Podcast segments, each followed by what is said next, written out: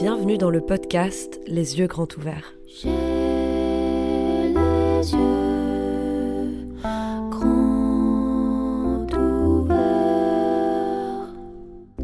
Dans cet épisode, nous accueillons Monsieur Pierre-Étienne Franc, spécialiste et expert de l'hydrogène. Nous discutons de l'hydrogène comme solution de la transition énergétique. Est-ce possible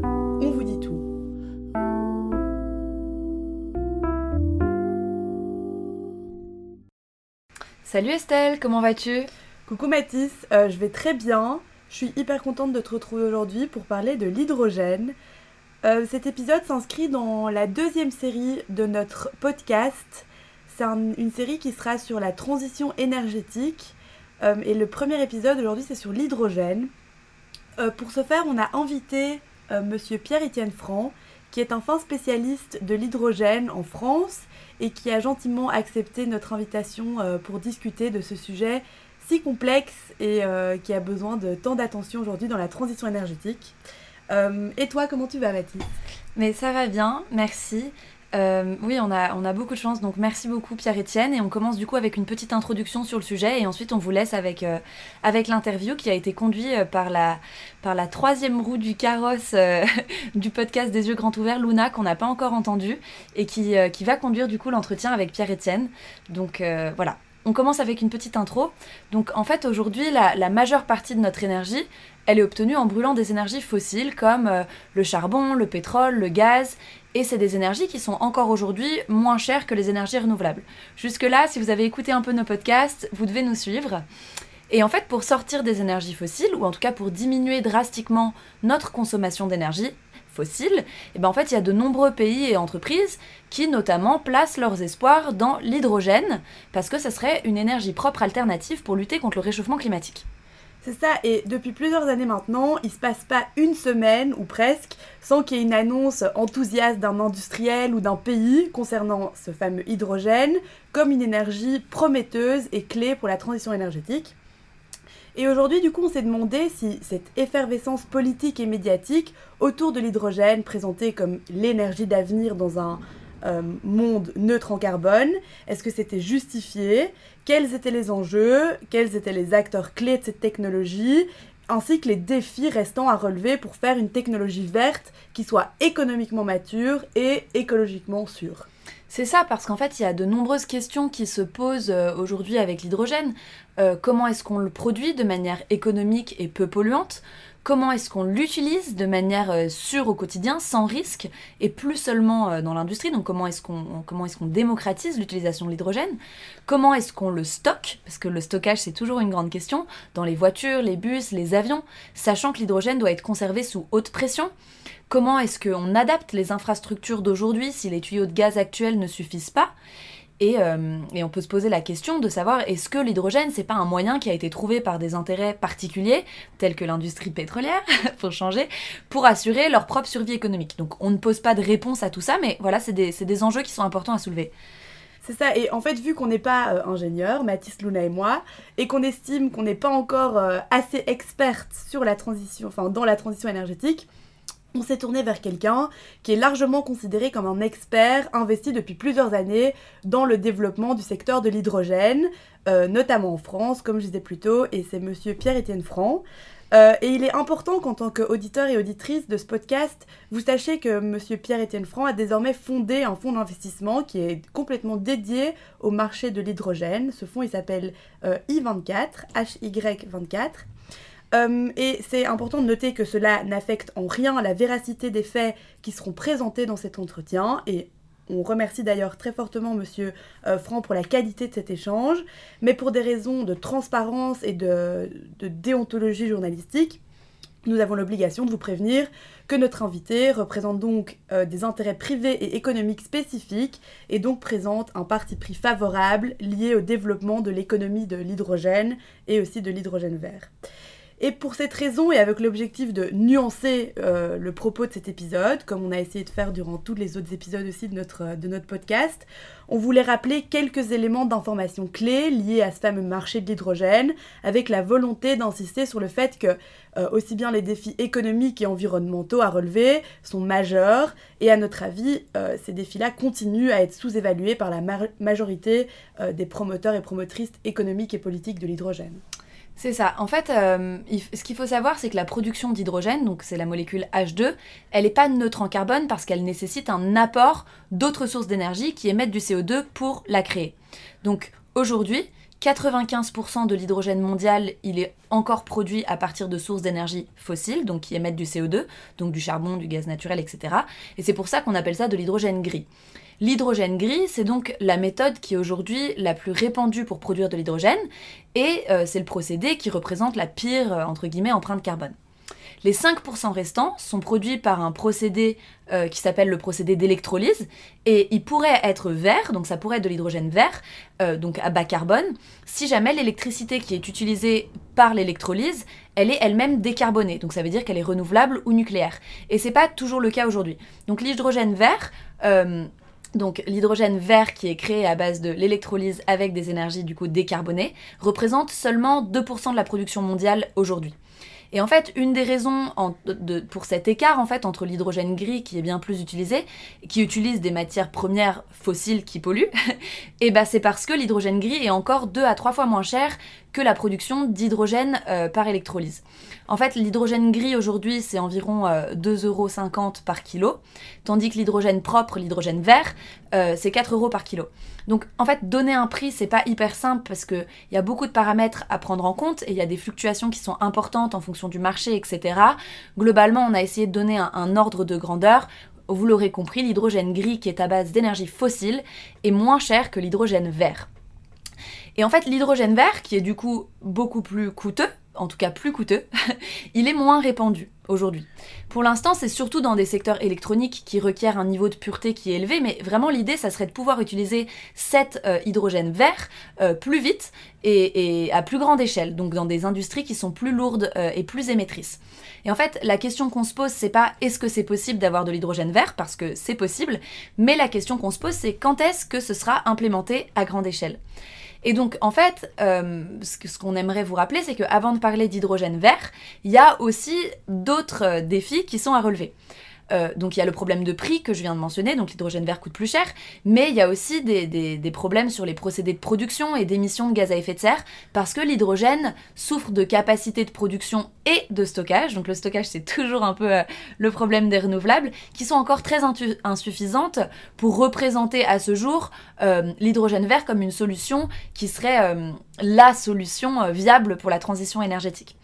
Et en plus, euh, le, principe de précaution oblige, euh, il y a des doutes techniques encore restant aujourd'hui sur euh, le besoin manque d'eau pour la production d'hydrogène, et il y a d'autres risques de pollution atmosphérique provoqués par potentiellement l'utilisation massive d'hydrogène. Donc il y a des risques à côté, et donc voilà, nous on voulait, on voulait bien le soulever avant de, commencer cet entretien.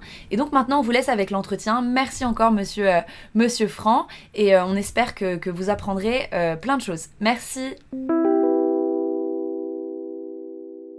Euh, eh bien, bonjour. Un grand merci d'avoir pris le temps de, nous parler pour ce podcast. On va parler d'hydrogène euh, aujourd'hui, mais juste peut-être avant de rentrer dans le vif du sujet, euh, est-ce que vous pouvez nous expliquer le projet de I24 et ce que vous représentez dans le, marché de l'hydrogène et, votre vision un peu des choses?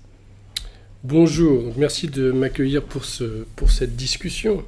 Euh, donc je m'appelle Pierre-Étienne Franc, je suis euh, effectivement depuis deux ans euh, dans une structure commune que nous avons créée avec la société Ardian et la société 5T Hydrogène, qui est un fonds d'investissement totalement dédié à l'hydrogène énergie, qui a pour objectif de concrétiser une dynamique à laquelle j'ai participé dans ma vie précédente, puisque j'ai travaillé pendant 25 ans au sein du groupe Air Liquide, et que les dix dernières années, je m'occupais des, groupes de technologie, du groupe des technologies avancées du groupe et des incubations de nouveaux marchés, dont l'hydrogène. Et on avait, Air Liquide était clairement l'un des groupes, et toujours l'un des groupes pionniers dans la mise en œuvre de cet usage de l'hydrogène pour la transition, en développant à la fois beaucoup de projets, de premiers projets de déploiement industriel, d'hydrogène décarboné, d'usage dans les transports, mais aussi toutes les grandes structures d'advocacy du sujet euh, en Europe et dans le monde, auxquelles j'ai euh, beaucoup contribué.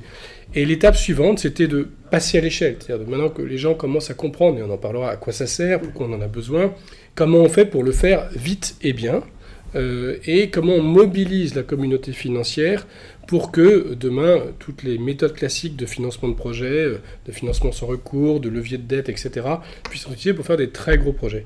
Et donc je suis parti du groupe Air Liquide pour monter ça, euh, en considérant que c'était le seul moyen de faire en sorte que le secteur décolle en apportant avec nous des capacités de financement importantes.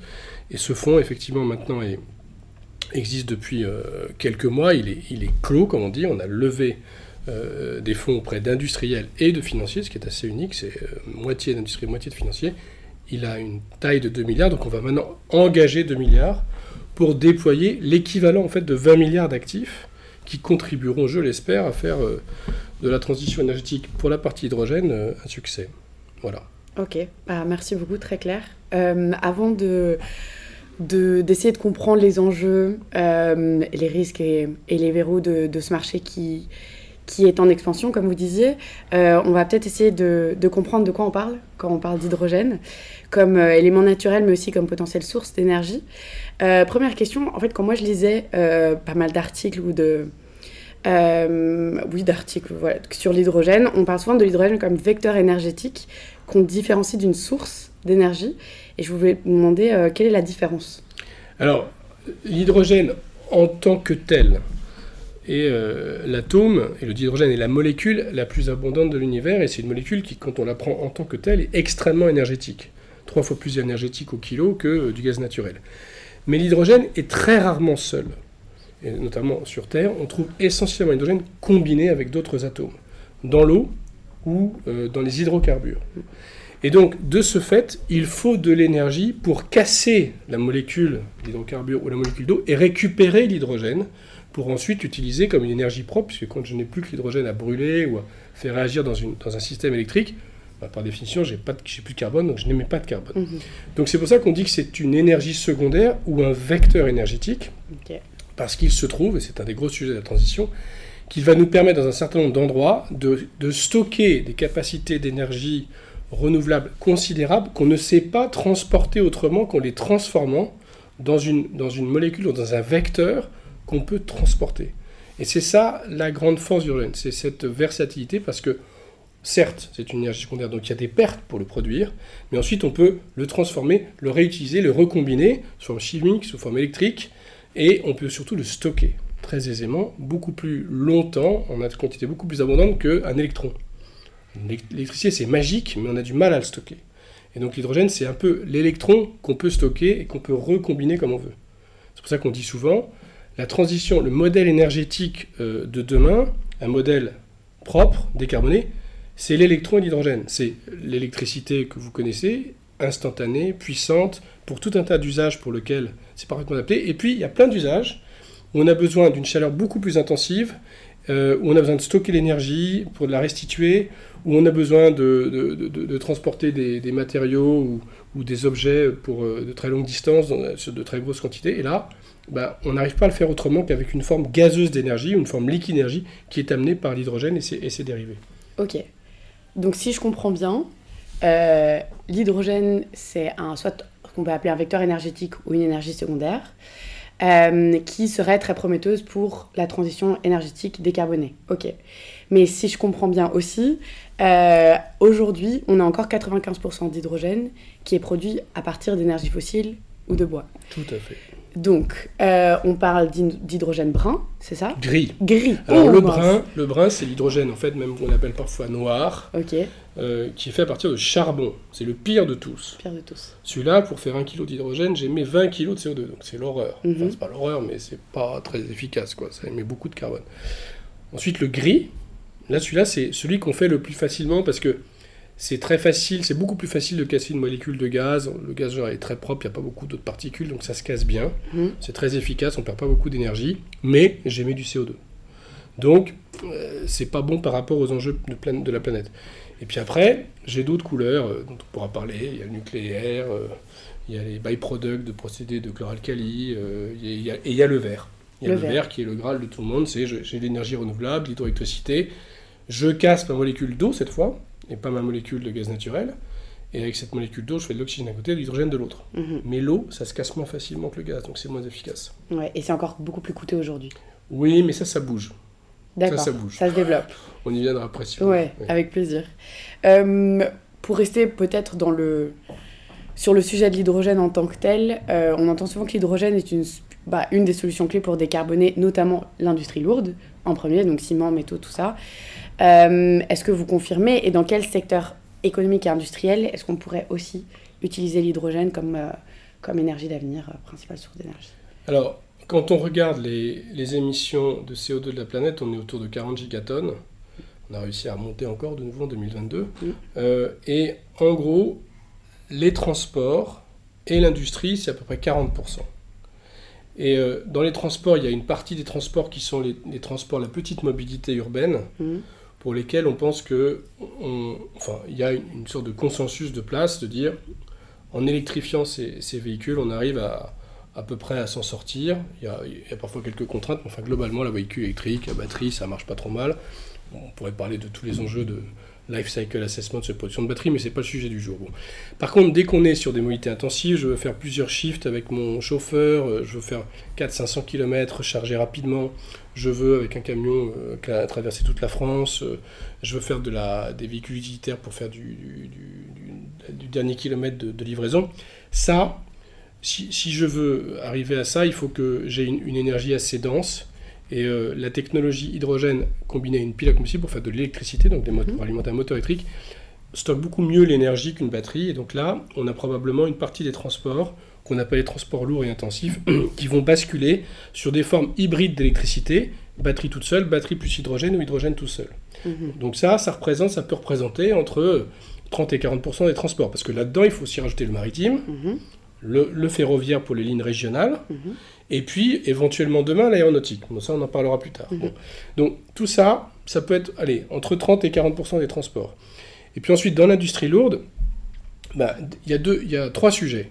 Déjà, aujourd'hui, une grosse partie de nos industries fonctionne avec de l'hydrogène. On ne fait pas d'engrais pour nourrir la planète sans euh, avoir besoin d'ammoniac.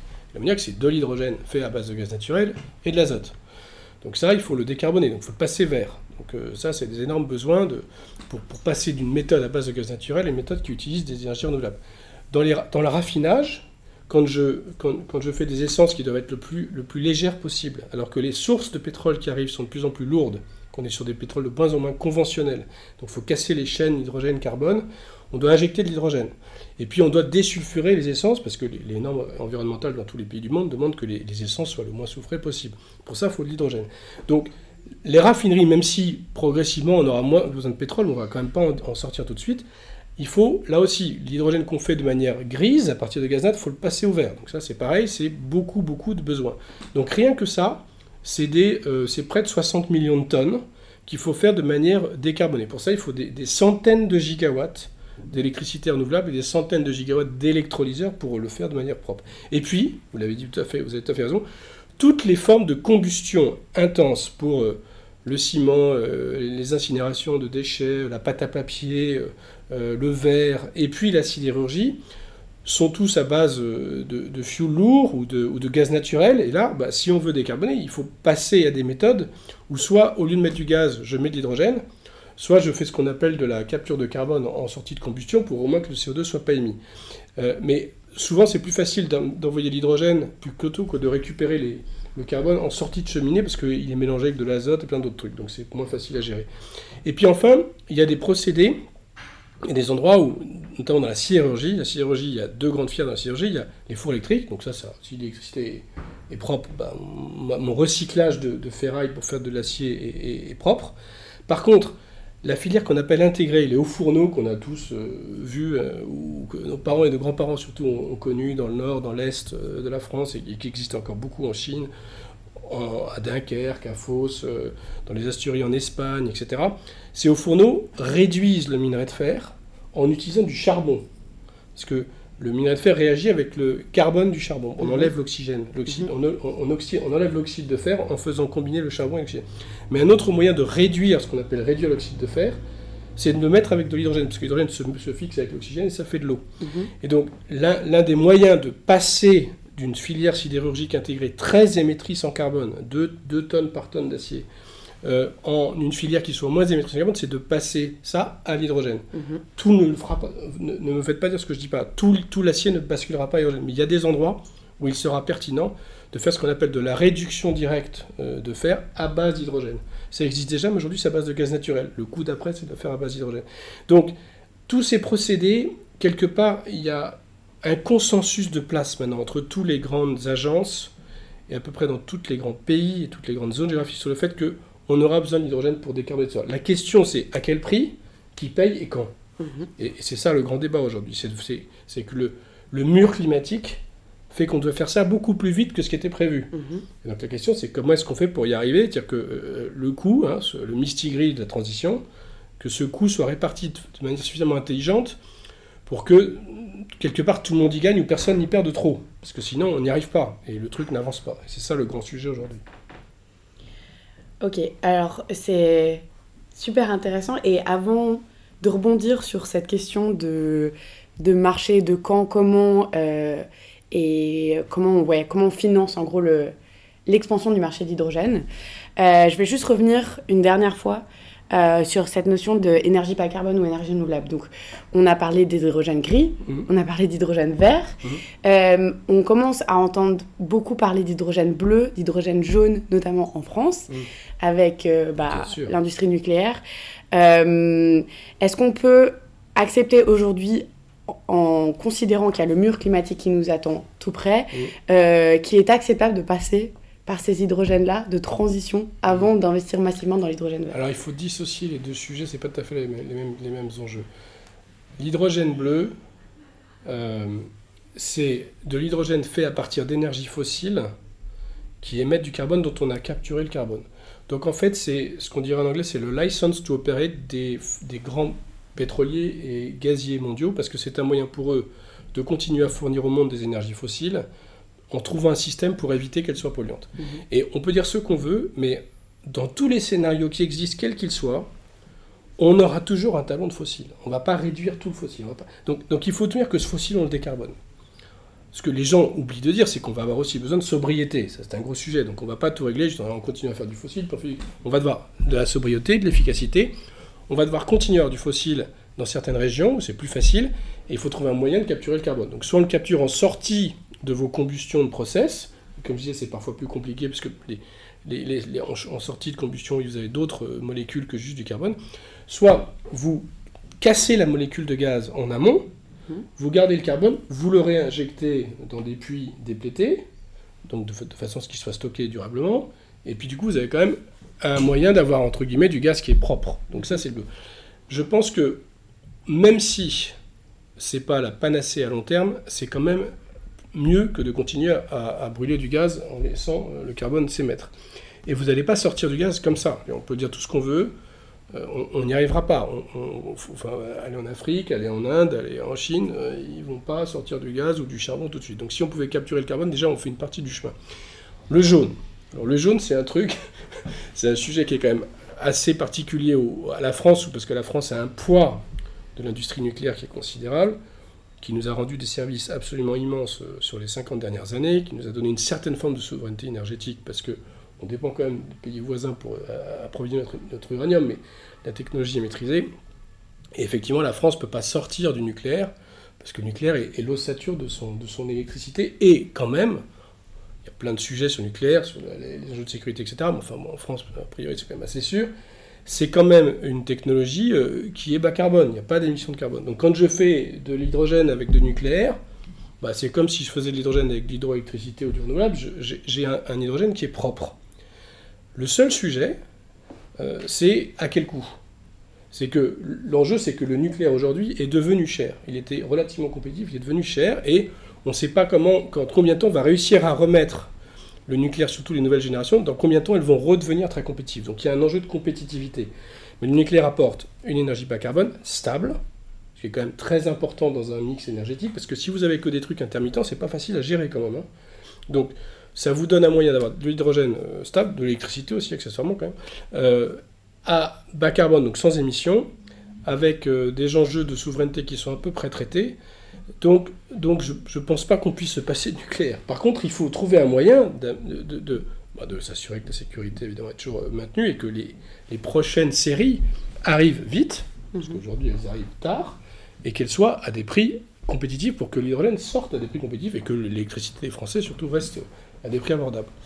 Euh, en fait, ça va me permettre de, de passer à une autre question. C'est intéressant parce que cette question nucléaire, on dit que bah, évidemment c'est bas carbone. Après, il y a d'autres risques. On va pas rentrer dans les, Mmh.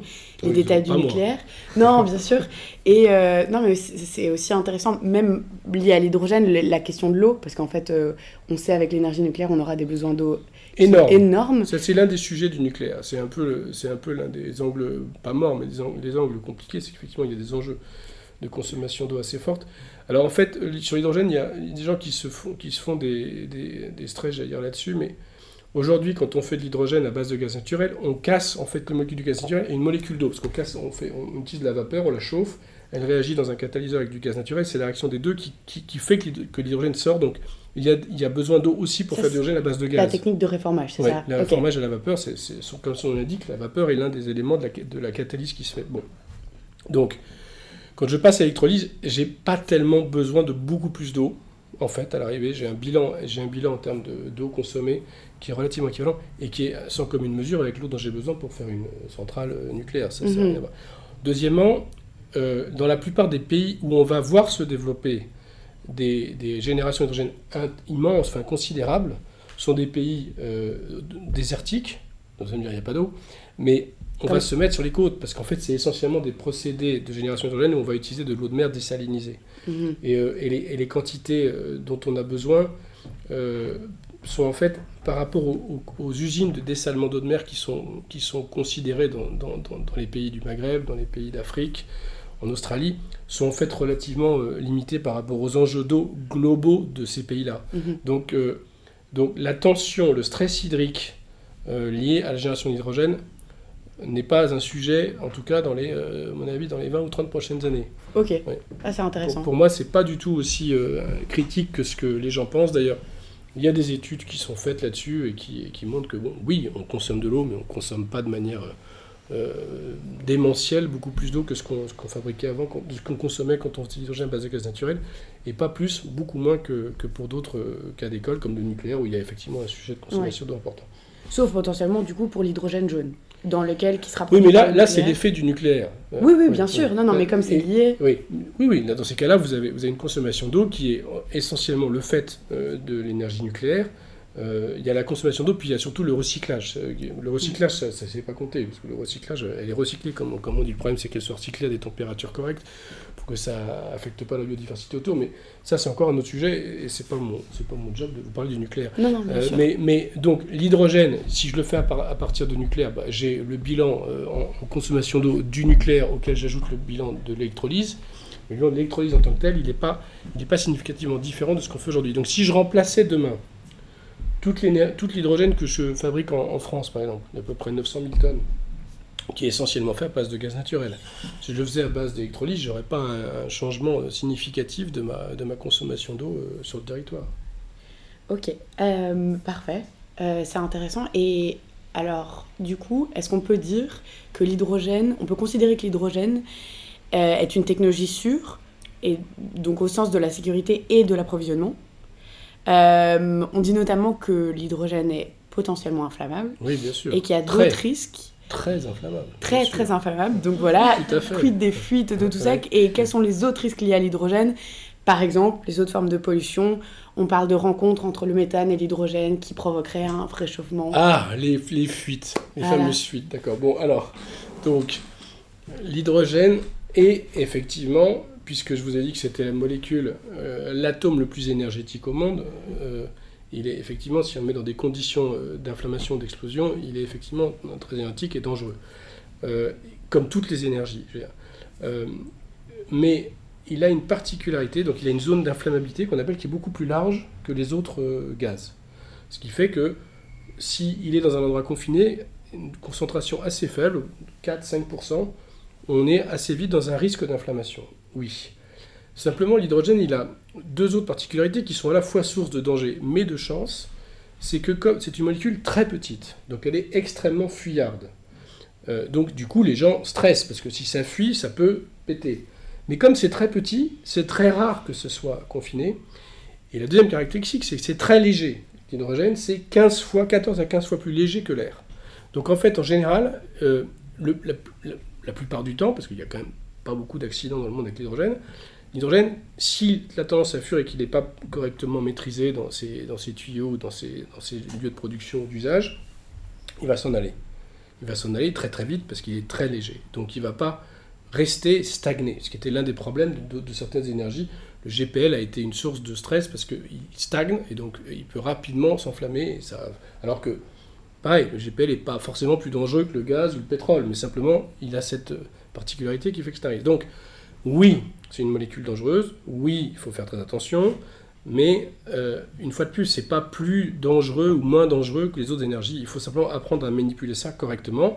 Les industries qui font ça depuis euh, 40 ou 50 ans euh, le font avec des, statistiques d'accidentologie qui sont euh, très bonnes, qui sont pas euh, pires, ni, enfin qui sont pas moins bonnes que celles des autres énergies. Et donc, euh, pareil, les constructeurs automobiles qui ont mis des véhicules sur le marché, vous avez plus de 50 000 véhicules qui roulent dans le monde. Euh, le Premier ministre japonais, il a une Miraille, euh, ils n'ont pas filé une Miraille au Premier ministre japonais s'ils pensaient que c'était dangereux.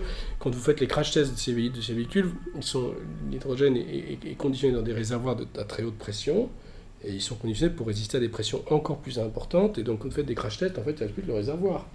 La voiture est complètement emboutie comme une canette de coca, comme s'il y avait un caillou à l'intérieur, c'est le réservoir. Donc en fait, euh, les, constructeurs sont plutôt assez confiants dans leur techno, puisqu'ils mettent des, véhicules... Euh, euh, en circulation partout. Vous avez des taxis à Paris, tous les jours, vous les prenez.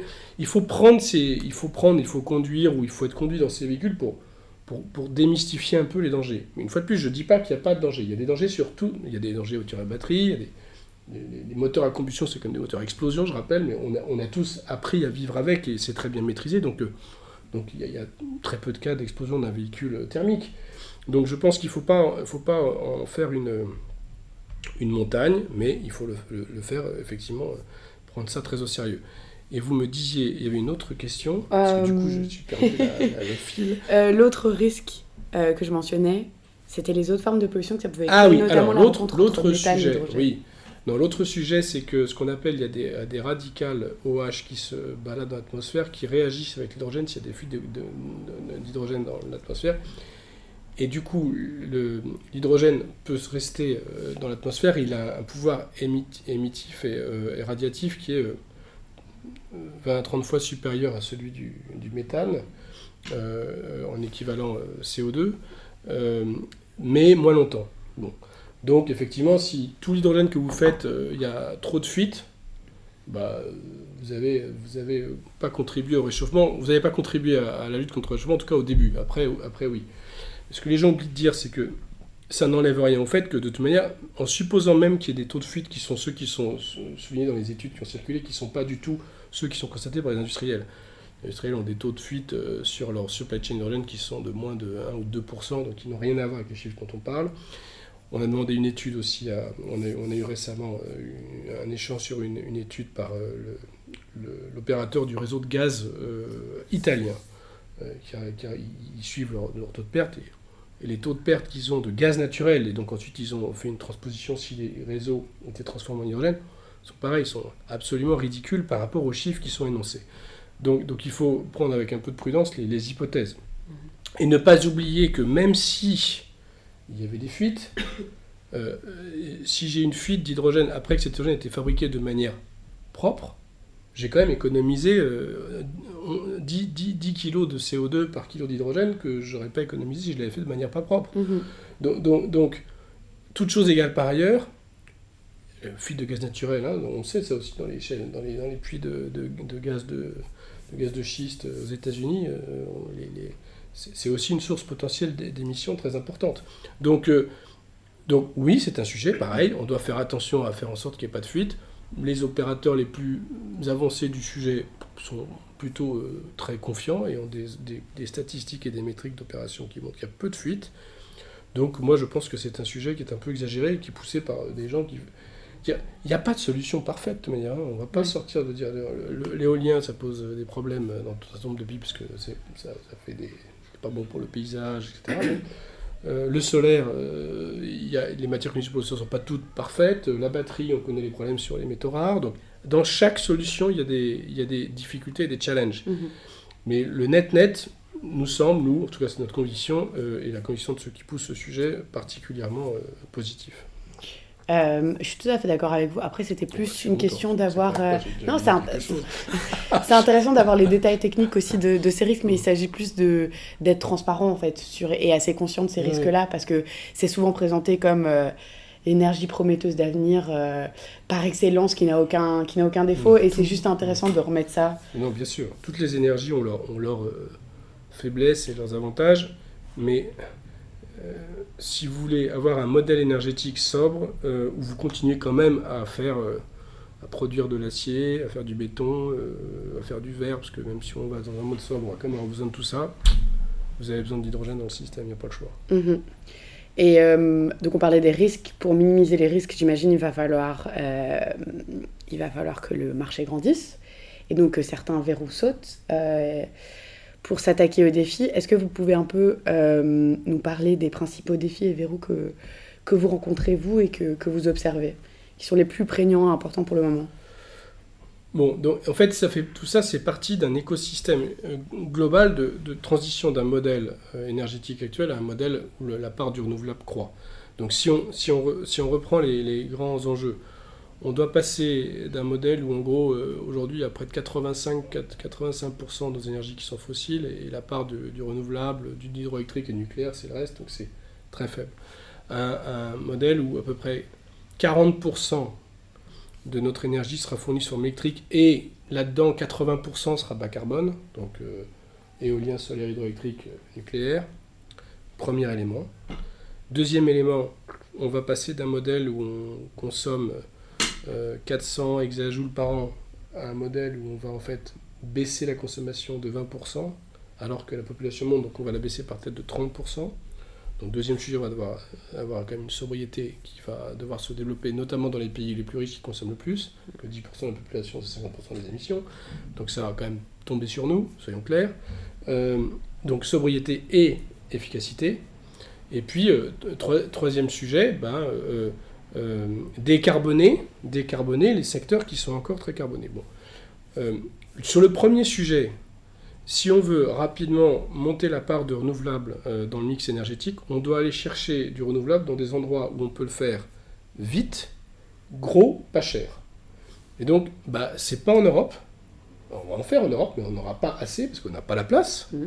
Il n'y a pas a pas les espaces disponibles pour faire de très grosses tailles d'énergie renouvelable rapidement, parce que si on a, des on a des contraintes ou des approches réglementaires qui sont très structurées, et pas cher, parce qu'on n'a pas non plus, en Europe qu'on a les meilleurs taux d'exposition au vent et au soleil, à part à certains pays d'Europe, l'Espagne notamment, les Nordiques pour le, offshore. Donc on va devoir aller le faire dans des endroits où il y a de la place, on va vite et c'est pas cher.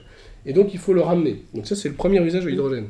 Je vais le faire au Moyen-Orient, je vais le faire dans les pays du Maghreb, je vais le faire en Australie, et je vais l'emmener dans les pays qui, eux, n'ont pas assez de surface pour faire le Japon, la Corée, Taïwan, Singapour, l'Europe, en gros. Donc ça, c'est un premier besoin. donc pour arriver à faire ça, bah, il faut des mécanismes économiques qui fassent que des gens acceptent d'acheter de, l'hydrogène fabriqué là-bas, de poser les pailles pour l'amener, ou de d'acheter l'hydrogène sous une forme différente qu'on appelle l'ammoniac ou le méthanol, c'est-à-dire qu'on l'a recombiné pour le mettre dans des bateaux parce que ça se stocke mieux et que c'est plus mhm. facile à faire, et ensuite il faut le recraquer. Donc il y a des enjeux de coût à chaque fois. Mhm. Donc ça c'est un, premier usage. Deuxième sujet, donc je décarbone les usages. Alors je décarbone donc les véhicules, les camions, etc. Donc il faut faire des camions il faut que tout l'écosystème change. Il faut que les constructeurs de camions, les constructeurs de bus, les constructeurs de voitures se mettent à fabriquer des véhicules avec des piles à combustible. Donc ça coûte cher. Les premières séries sont beaucoup plus chères. Il faut que d'autres gens mettent en place les stations-service. Donc ça, c'est un peu le rôle que des fonds comme nous pouvons faire. Et moi, je ne vais pas mettre des stations-service si je ne suis pas sûr qu'il y a des camions qui arrivent. Puis il faut des utilisateurs qui disent bah, Je suis d'accord pour prendre tout ça, sachant qu'il n'y a pas forcément des stations partout, que les camions sont trop chers et que l'hydrogène ne va pas forcément être au bon prix au début. Parce mhm. qu'en plus, il faut qu'il soit vert. Donc en gros, le problème, c'est pas tellement la, prise de conscience de tout le monde qu'on va avoir besoin de ça, c'est qui paye le risque de coût ou le risque de montée en puissance du marché.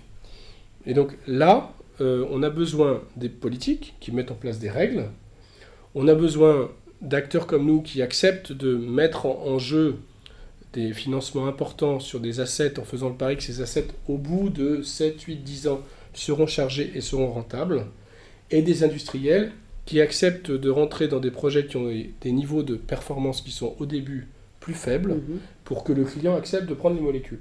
Et c'est cette, c'est cette, euh, c'est ce deal qu'on essaye de construire euh, entre nous, les, donc les, les rég- les régulateurs politiques qui, qui essayent de pousser ça, qui mettent en place des mécanismes de financement. Il y a les États-Unis qui ont annoncé cet énorme plan qui dit bah, demain, votre hydrogène, s'il est vert, boum, vous allez avoir un crédit d'impôt qui équivaut à 3 dollars le kilo, ce qui est énorme. Mm.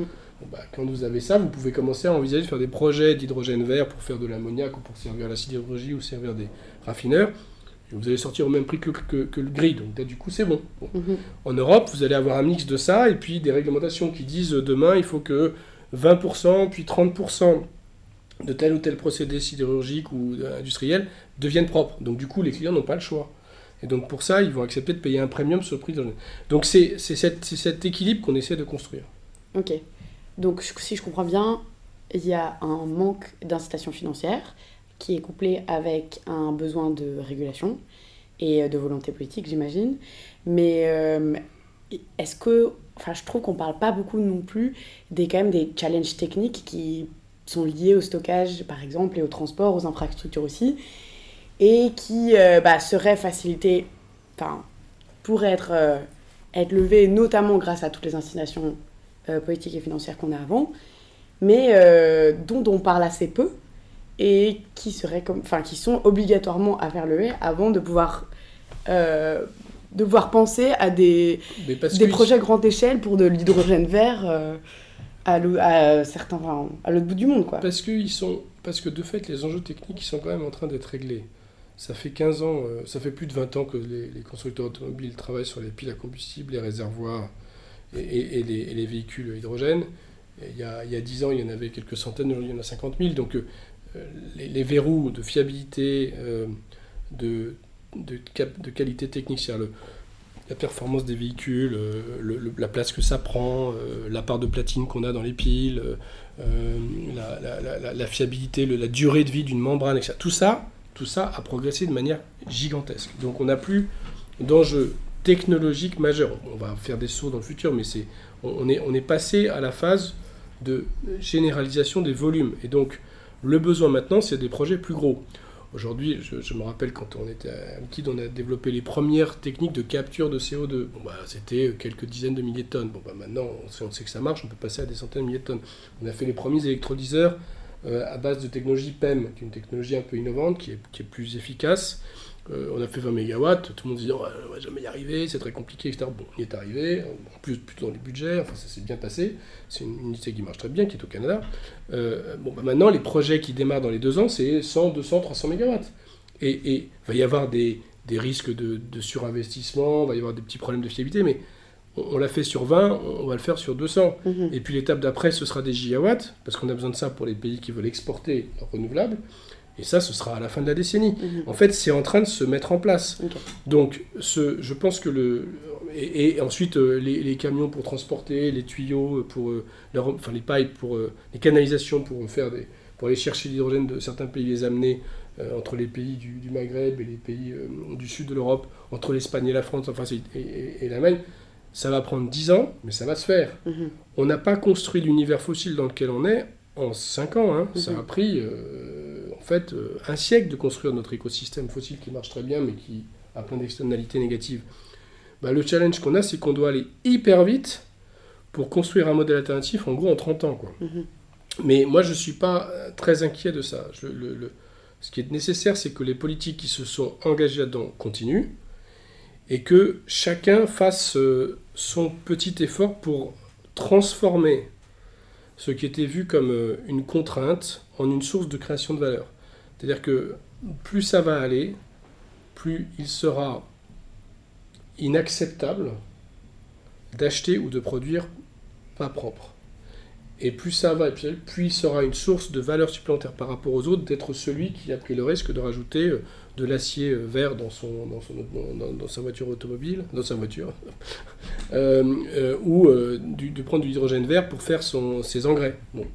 Aujourd'hui, on n'en est pas encore tout à fait là, mais c'est en train de venir. Vous avez quelques acteurs, euh, c'est Volvo euh, qui, qui dit, moi, je, maintenant, je veux de l'acier vert, donc euh, faites-moi de l'acier sans utiliser de charbon. Mhm. Donc, donc c'est ce processus qui monte grâce aux politiques, grâce à la volonté de certains industriels qui avancent plus vite. Et puis, nous, dans le monde de la finance, on essaye avec d'autres de, de- de pousser aussi à faire ça en étant un article 9.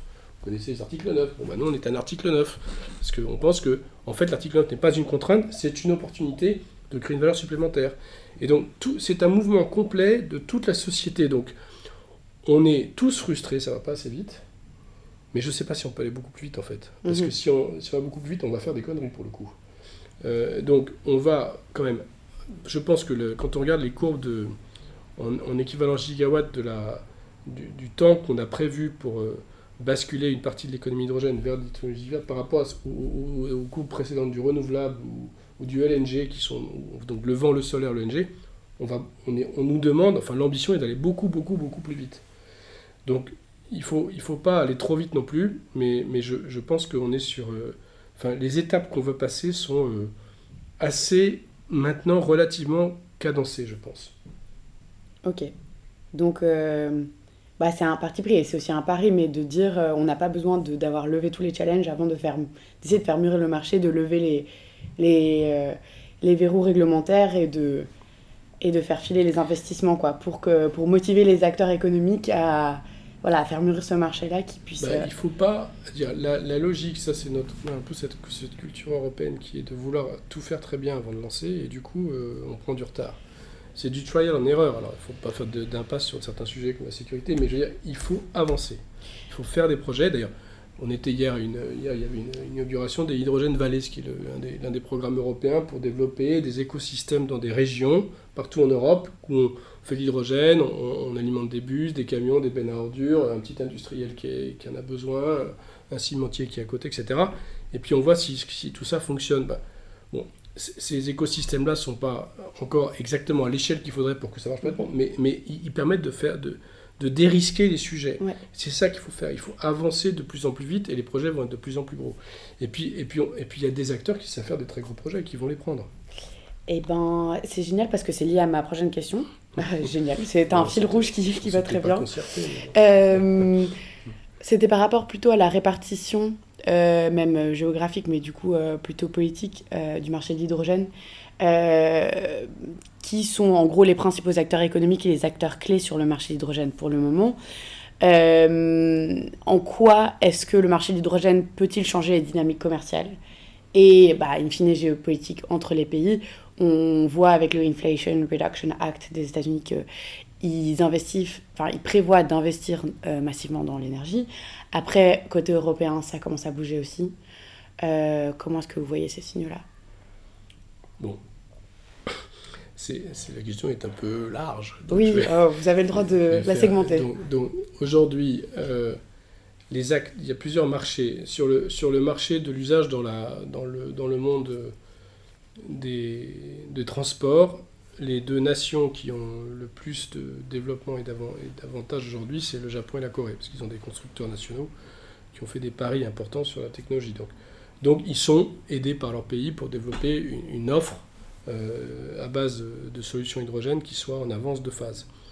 Les Allemands ont aussi euh, beaucoup travaillé sur le sujet et, sont euh, assez motivés. Donc sur la partie techno, il y a euh, Japon, Corée, Allemagne, la France a plusieurs acteurs qui sont des champions sur toute la chaîne de valeur. Les États-Unis ont des startups qui sont fortes aussi.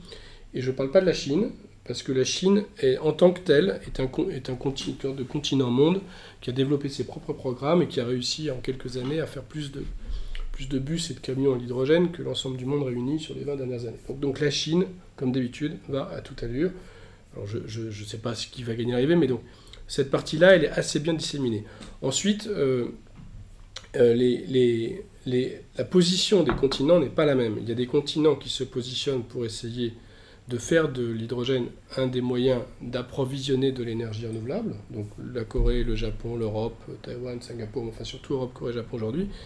Et donc pour eux, bah, avec l'impact de la guerre en, Ukraine, euh, notamment pour l'Europe, c'est un moyen d'accélérer une sortie ou une réduction d'exposition au gaz et au pétrole et au charbon.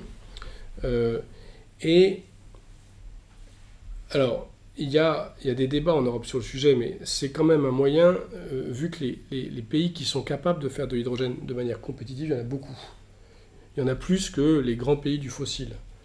Donc, euh, et la manière dont je peux récupérer cet hydrogène quand je suis en Europe, ça peut être par des pipes venant du Maghreb, ça peut être par des pipes venant de l'Europe de l'Est, ça peut être par des pipes venant de l'Europe du Nord, et ça peut être par euh, des bateaux qui transportent l'hydrogène sous forme d'ammoniac ou de méthane. Donc, la diversité des sources d'approvisionnement de cette énergie propre euh, débouche sur une sorte de versatilité de l'accès qui est une forme de souveraineté, parce que du coup, j'ai plein de, fournisseurs possibles. Donc, pour l'Europe, c'est un moyen de neutraliser ses dépendances à quelques acteurs clés du, pétrole et, du gaz, euh, notamment la Russie pour ne pas la citer. Euh, pour les Américains, euh, pour les gens du Moyen-Orient, c'est la continuation de leur domination énergétique avec une autre molécule. Parce que les Américains ont un continent qui est très grand, avec des capacités à faire du renouvelable très compétitif, et donc ils sont capables avec ça de continuer à être présents de manière très, très forte sur ce secteur. Pareil pour les grands pays du Moyen-Orient. Donc, pour ces pays-là, l'hydrogène euh, est un moyen de continuer à être présent et de gérer euh, l'évolution du rôle du fossile sans perdre, euh, sans mm. perdre leur, leur, puissance économique. Donc, c'est plutôt gagnant-gagnant pour eux. Mm-hmm. Et puis, il y a des pays pour lesquels c'est un moyen de rentrer dans la bataille. Le Chili. Le Chili est très fort sur ses matières premières, mais sur l'énergie, il faisait pas grand-chose. Le Maroc peut devenir un grand, un grand pays exportateur d'énergie renouvelable grâce à ça. Sinon, il est bloqué. Il a plein d'énergie renouvelable, mais qu'est-ce qu'il en fait pour ses propres besoins? Il y en a bien plus que pour ses propres besoins. Euh, le, le, Brésil aussi a un potentiel très important. Et l'Australie, l'Australie est déjà un très, un gros pays fossile, mais c'est un immense gisement pour, continuer à développer du renouvelable. Donc, euh, pour l'Europe, c'est un moyen probablement de pacifier ou d'améliorer son indépendance énergétique globale et d'avoir une souveraineté parce qu'elle a une diversité d'accès. Euh, et pour les pays qui étaient déjà présents, ils vont pouvoir continuer, mais il faut qu'ils prennent le train maintenant parce que les, deals sont en train de se faire. Euh, et ensuite, il y a un sujet qui est où est-ce que je mets les grandes industries euh, qui sont dépendantes, qui sont très intensives en énergie, qui ont besoin de décarboner, et là, là, là, la bataille est en cours. C'est ça qui inquiète tout le monde. C'est est-ce que l'IRL, le programme américain, euh, va euh, pousser des industries très consommatrices en énergie à se délocaliser? Mm. que le nouveau, maintenant, le nouveau paramètre de délocalisation pour les industries qui sont dont 50 à 80% de la, du coût de revient est l'énergie, euh, c'est le nouveau paramètre de la relocalisation, en fait. C'est plus que, plus que la main-d'œuvre. Donc pour l'Europe, il y a un enjeu urgent qui est de tout de suite aider ces grands industriels euh, intensifs en énergie à rester en Europe en, accompagnant le basculement vers des procédés propres. Et ça, c'est la grande bataille des dix ans qui viennent. Ok. À votre, euh, à votre avis, les signaux envoyés par l'Europe pour le moment sont suffisants? Mais l'Europe, elle a. L'Europe, elle, a, un paradoxe, c'est que c'est probablement de très loin le champion absolu de la vision stratégique, parce qu'ils ont très vite compris ce qu'il fallait faire, parce qu'on est dans une, notion de dépense énergétique qui est plus forte que les Américains. Mais on a une, complexité liée au, au millefeuille d'organisation de, la gouvernance européenne parce qu'on n'est pas une Europe fédérale, une Europe avec des États qui, restent des États-nations forts. Et donc, euh, la réglementation qui permet aux États d'appuyer ces projets, elle reste euh, assez, entre guillemets, contraignante ou codifiée. Et donc, on perd du temps à mettre en œuvre. Mais à l'arrivée, les programmes eux-mêmes, quand on regarde les montants absolus des aides qui ont été euh, mises en, en, place par l'Europe pour ces sujets, elles sont considérables en fait. Elles sont juste trop lentes mm. et un peu compliquées. Mais donc si l'Europe arrive à simplifier et à aller plus vite, l'Europe est tout à fait capable d'être gagnante sur le sujet. On ne sait pas, on connaît pas ce chiffre, il n'est pas assez dit, mais l'Europe en 2022, pas pour l'hydrogène, mais pour la transition énergétique, a dépensé et a soutenu pour 400 milliards d'euros. Beaucoup plus que les États-Unis. Hein. Mais simplement, c'est dispersé dans plein de lieux et, donc, et, on aime bien critiquer l'Europe. Enfin, en fait, l'Europe fait énormément de choses sur le sujet. Mais c'est compliqué. Bon, voilà. Euh, J'ai peut-être une dernière question. Euh, J'ai peut-être une dernière question euh, par rapport, euh, enfin, qui permettra de clôturer. Après, c'était plus, euh, comment dire, c'est une hypothèse et c'est un sentiment personnel, disons, mais qu'on se plonge un peu dans le détail des nouvelles technologies, des alternatives technologiques dont l'hydrogène fait partie, la capture carbone qu'on nous présente. Parfois, on a un peu l'impression qu'il y a donc cet intérêt croissant pour ces énergies d'avenir complètement décarbonées, mais qu'il y a aussi une sorte d'agenda caché. Enfin, c'est pas agenda caché, mais disons qu'il y a des intérêts économiques qui sont très forts derrière, notamment par euh, bah, les, industries pétrolières qui ont des intérêts à garder leurs infrastructures ga- gazières notamment. Euh, donc, c'était cette question, c'était plus de savoir si, selon vous, euh, dans quelle mesure on peut considérer que l'hydrogène est considéré comme une distraction technologique par rapport aux besoins de sobriété et euh, ouais, d'investissement dans euh, d'autres énergies euh, bas carbone, même si, on, comme vous l'avez dit, il n'y a aucune énergie qu'on pourrait avoir sans risque et qui est complètement neutre en carbone. Alors, on est. il peut y avoir des avis qui divergent sur la trajectoire énergétique pour atteindre le net zéro. Mais tous les scénarios des think tanks les plus libéraux ou les moins libéraux euh, incluent une, un basculement vers une logique de sobriété, une réduction des consommations d'énergie. Donc, de toute manière, la sobriété dans les agendas. Il restera de toute manière des besoins d'énergie, puisque l'énergie, c'est ce qui nous fait euh, différents des, des animaux. On, on se chauffe, on bouge et on produit, on transforme et on façonne le monde euh, par de l'énergie à chaque fois. Donc de toute manière, on a besoin d'énergie. Et donc il faudra bien un modèle énergétique alternatif qui soit bas carbone. Et il n'y a pas d'autre solution d'énergie intensive et efficace que l'électron d'un côté et l'hydrogène combiné, recombiné, quel qu'il soit, de l'autre. On a besoin des deux. On est obligé d'avoir les, deux. Donc ensuite, si ça permet de récupérer une partie des infrastructures existantes, euh, je suis désolé, c'est pas plus mal quand même, parce que ça, ça évite de dépenser des, sommes considérables. Ensuite, qu'il y ait- les, les gens se, trompent de sujet. Les gens croient que c'est en changeant le monde qu'on va le sauver. Non, c'est l'inverse. C'est parce qu'on va le sauver en allant vite qu'il va changer. Mhm. Parce que si on se bat pendant deux décennies sur la gouvernance, le rapport au faut-il laisser les sociétés pétrolières continuer à gagner de l'argent et, et- et qu'on a des débats politiques euh, qui durent, on perd du temps en fait. Or, il, y se trouve qu'on ne peut pas faire cette transformation énergétique sans utiliser les capitaux là où ils sont, les technologies là où elles sont, et en allant le plus vite possible. Et c'est en faisant ça qu'on va introduire, on va devoir se, se rendre compte qu'on doit être plus sobre, euh, qu'il faut euh, effectivement euh, avoir des réglementations plus nettes pour forcer les grands acteurs à basculer, parce que si on n'a pas de réglementation, effectivement, ça ne bougera pas, et que probablement aussi les, logiques de rentabilité vont probablement bouger aussi un peu, parce que c'est beaucoup plus difficile d'être très rentable avec du renouvelable. hein. Le renouvelable, il se développe aujourd'hui parce qu'il est moins rentable. Donc, de facto, c'est en progressant le plus vite possible sur ces modèles bas carbone, dont l'hydrogène fait partie, que les équilibres économiques et les, et les, euh, et les rentes des uns et des autres vont probablement s'équilibrer. Enfin, en tout cas, moi, c'est mon, mon sentiment. Euh, donc, je, je crois, il n'y a pas que, que, les, que les sociétés pétrolières qui font du gaz et qui euh, vont peut-être grâce à ça pouvoir continuer à faire du gaz, qu'elles en profitent, bah ouais, c'est- c'est probable. Mais Mhm. sauf qu'aujourd'hui, on n'est pas capable de vivre sans gaz. hein. Donc, euh, euh, on est aussi responsable nous-mêmes de, de ce qui, de, de- de- de- des consommations que l'on a. Et on ne peut pas d'un seul coup basculer dans un modèle où on n'a plus besoin de gaz et de pétrole. Aujourd'hui, on ne sait pas faire. On, on va peut-être y arriver sur 40, 50 ans, mais ça ne va pas se faire tout de suite. Donc, on, on peut y avoir des débats politiques sur qui garde la rente, euh, comment on redistribue les profits, etc. Enfin, c'est tous les jours dans la presse. Mais je pense qu'il ne faut pas jeter le bébé avec l'eau du bain. C'est-à-dire qu'on aura besoin de plus d'électricité plus d'hydrogène, quoi qu'il arrive, c'est sûr. On- n'a pas le choix. Donc euh, faisons-le au plus vite. Ouais. C'est sûr, mais par rapport à la gouvernance du système énergétique, il y a quand même, on se rend compte qu'il y a une, quand même une constellation d'intérêts convergents par les principaux acteurs, acteurs économiques qui ont été aussi ceux euh, qui ont proactivement retardé l'action climatique en, euh, sans faire, sans, enfin voilà, Euh, par- ça, ça a été prouvé Mais- par des études que notamment les certes, grands... Certes. Mais alors qu'est-ce qu'on fait? Je ne suis pas en train de remettre en cause les, les, Ouais, les dynamiques L'hydrogène n'est pas, l'hydrogène n'est, l'hydrogène n'est pas euh, enfin, l'hydrogène est une molécule qui n'a pas de politique. Elle a, elle, elle a, un rôle et une valeur énergétique et des propriétés qui font qu'elle est particulièrement adaptée à la transition énergétique.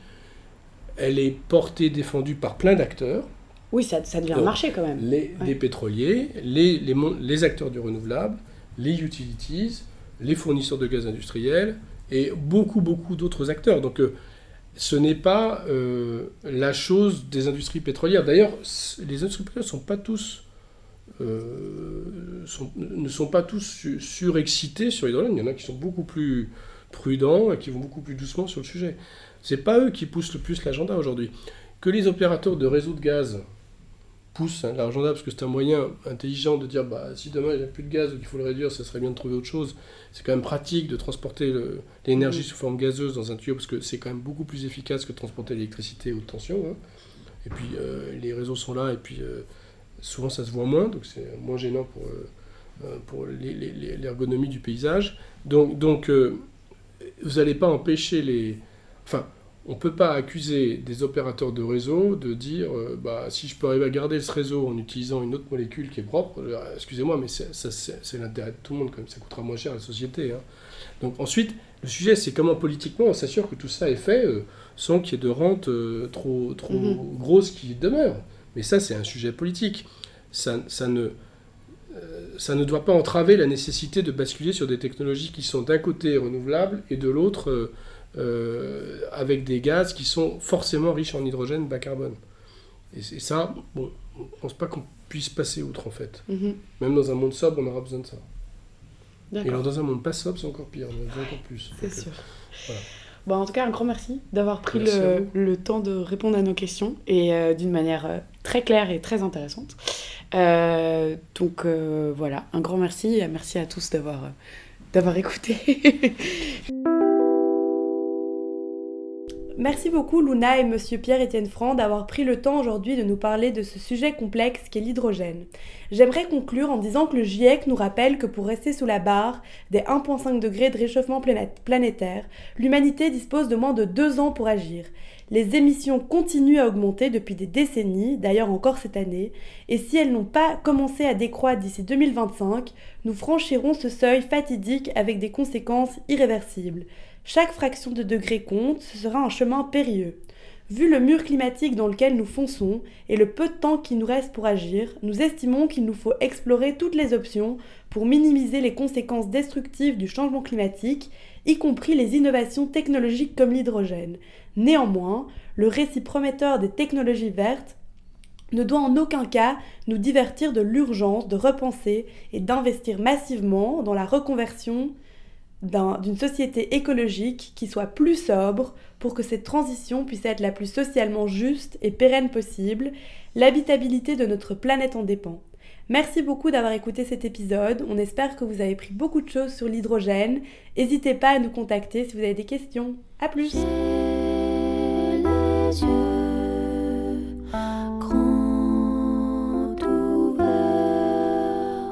Merci de nous avoir écoutés. Pour retrouver les graphes, définitions, concepts qui ont été mentionnés dans l'épisode, vous pouvez suivre notre page Instagram les yeux grands ouverts du bas du bas. N'hésitez pas à nous contacter si vous avez des questions et à vous abonner pour suivre nos prochains épisodes. À plus.